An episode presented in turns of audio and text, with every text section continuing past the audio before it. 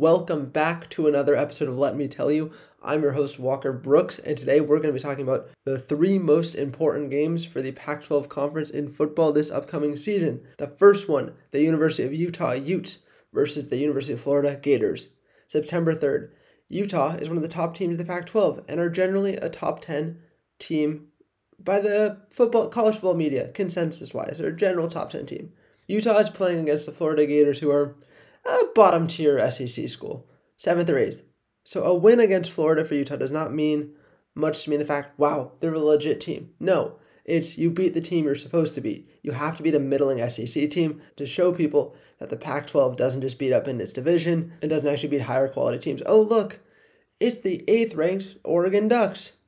But they lost to all their top opponents, but went undefeated in Pac 12 play. You want to be able to quell the rumor that you the Pac 12 cannibalizes itself, which it does. And if you can't beat the Gators, who can you beat? It's just a barometer to see if they can meet expectations. The next one is also September 3rd. Oregon versus Georgia, week one opener. Fantastic opener. One of the best openers we have seen in a while. Defending national champions take on a top 15 ranked Oregon Duck team. So, once again, the Pac 12 isn't known for their elite out of conference scheduling like Notre Dame or other teams along in that caliber, but Oregon has has the win against Ohio State last year in Columbus to show, hey, we're a good team, but hold on, that could be a fluke. Now, this is their chance to go toe to toe with Georgia, the defending national champions, and say, hey, we're not a fluke, we're the best team in the Pac 12. They could prove it in this game. Beating Georgia would be massive.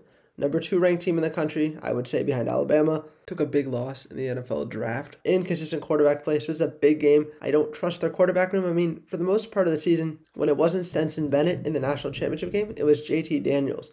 When I saw him play at USC, he really wasn't good. I'm not super convinced. The next one is later on WSU, the Washington State Cougars versus Wisconsin. Maybe I'm I have a bit of a Coug bias, but I've been hearing rumblings, and I love them, about the Cougars being the dark horse to win the Pac 12 under Jake Dickert and obviously Ron Stone. Now, this is a, a test to see if the Cougars are actually legit or if they just beat up on some Pac 12 teams last year. I want to see how Cam Ward handles the pressure.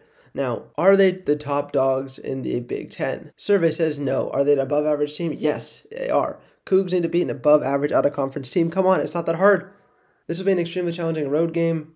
This this features a Wisconsin team who generally produces a lot of NFL talent, top running backs, top offensive lines. It'll be a challenge for the defensive line. It just shows that the Pac 12 is a little stronger and a little bit of a Coug bias. Now, my wild card game is the last game of the season. It is Notre Dame versus USC, one of the best rivalries in college football. I think it's crucial because both teams should finish well. And if USC finishes as they're supposed to, top in the Pac 12, Notre Dame finishes top 10, this could potentially dictate who gets in the postseason. Notre Dame is preseason 10, USC is preseason top 25. If USC lets us down, this game won't have any impact for the Pac 12. But if USC just does a phenomenal job like they're supposed to, this game could be big for both programs. Don't miss out on tomorrow's great episode. Go Cougs.